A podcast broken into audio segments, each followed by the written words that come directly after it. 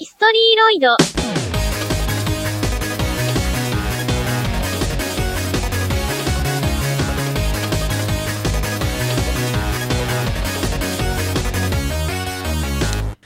2009, Miku Miku, Shite Ageru et Melt sont deux chansons à la tête du classement Nico Nico Douga pour la chanson Vocaloid la plus populaire.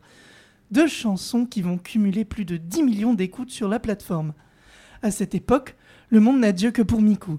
Miku par-ci, Miku par-là, Miku chante-moi une berceuse, Miku chante-moi du rock, Miku protège-moi du mauvais œil, etc. La communauté naissante se demandait quelle chanson pourrait bien être assez populaire pour détrôner la nouvelle coqueluche d'Internet. Et pourtant, cette même année, Krypton Future Media, déjà leader du marché avec euh, The Big M, Miku, Rin, Hélène, ainsi que Keito et Meiko, a décidé de mettre un grand coup de pied dans la fourmilière en se faisant sa propre concurrence. Hi hi tout le monde, bienvenue dans un nouvel épisode d'Historyloid, et aujourd'hui, je vous présente la dernière création de Krypton Future Media, Megurine Luca.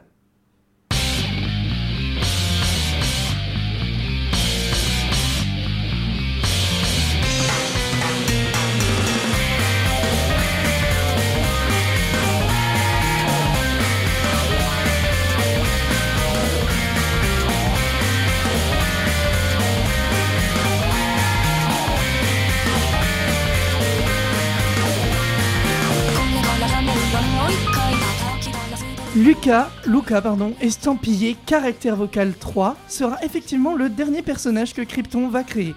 Les prochaines voice banks ne seront que des mises à jour, innovantes pour certaines, mais des mises à jour quand même.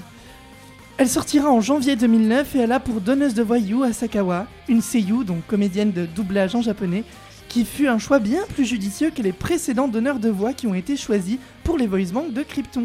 Et je vous explique pourquoi tout de suite. Saki Fujita pour Miku et Asami Chimoda pour Rin Helen n'étaient pas des mauvais choix en soi.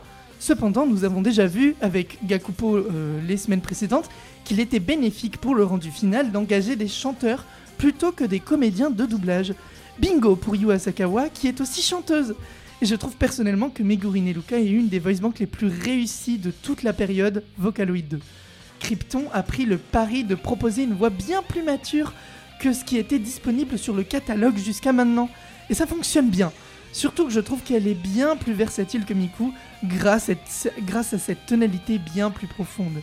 Mais Luca a un autre avantage par rapport aux autres banques de voix, c'est la seule à prendre en charge le japonais aussi bien que l'anglais. Et pour ça, il y a une raison toute simple, Yu Asakawa est bilingue. Je trouve que Luca dénote complètement avec euh, ce que voulait faire Krypton jusqu'à maintenant, à savoir des idoles toutes mignonnes pour satisfaire un public amateur. Luca n'est selon moi pas destiné à la même audience.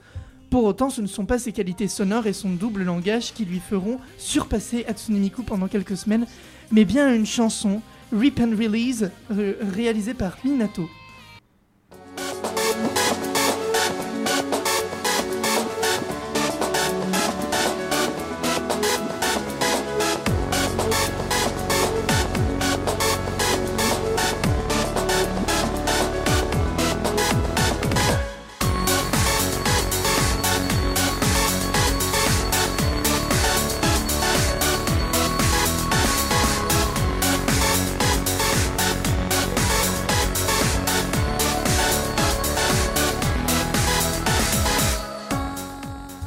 Cette chanson crée l'équivalent d'un raz-de-marée au sein de la communauté. Elle est complètement iconique au même titre que d'autres pépites comme Double Laria, qui est d'ailleurs une des chansons les mieux produites de son époque. Et c'est très évocateur de la progression de Luca dans les charts. Elle ne va pas forcément rester dans les mémoires grâce à sa personnalité qu'on va lui donner, mais bien grâce aux musiciens qui l'utilisent et à qui elle va être très liée. On connaît d'ailleurs actuellement, encore à l'heure actuelle, des musiciens qui sont connus grâce à leur utilisation de Luca, comme Motetsu, Dixie Flatline, Minato, Easy Pop et Yo Yi- Alors je vais reprononcer ce nom parce qu'il est très compliqué. Yu Yo Yupe et plein d'autres donc.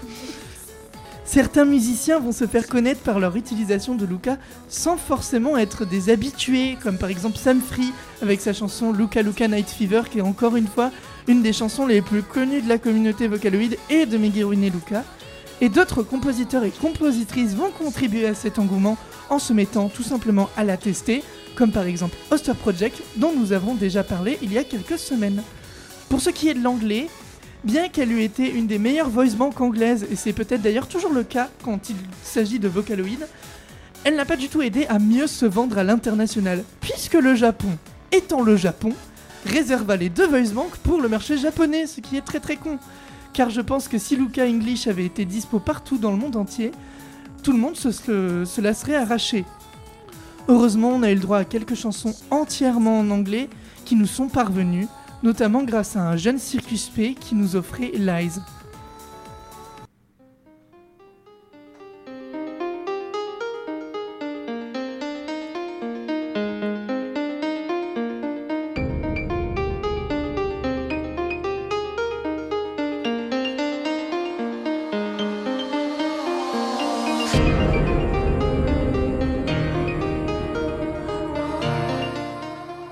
Autre chose que j'ai pas précisé par rapport à cette voice bank anglaise, évidemment le logiciel était en japonais, donc en plus il n'y avait même pas d'interface anglais proposée aux utilisateurs.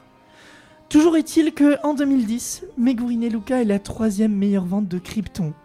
Elle, Luca avait aussi une grosse place dans tout ce qui concerne le côté communautaire et mémesque, notamment lors d'un événement qu'on va appeler l'Item War, mais encore une fois, j'en ferai une chronique dédiée pour ce phénomène bien particulier.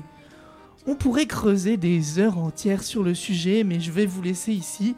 Je tiens à rappeler mes sources pour cette euh, chronique, qui sont toujours le wiki Vocaloid anglophone, mais aussi nous avons cette fois le Wikipédia États-Unis qui, euh, contre toute attente, avait une page sur Megurine et Luca, ainsi que les chaînes YouTube de Un- Unbun Master et Dave Jonesy. Sur ce, je vous laisse avec une autre musique, Black Gold de Otetsu, mais avant, mini fun fact. Krypton voulait que Luca possède une voix sexy, mais après, enregistrement, les échantillons sonnaient trop soft.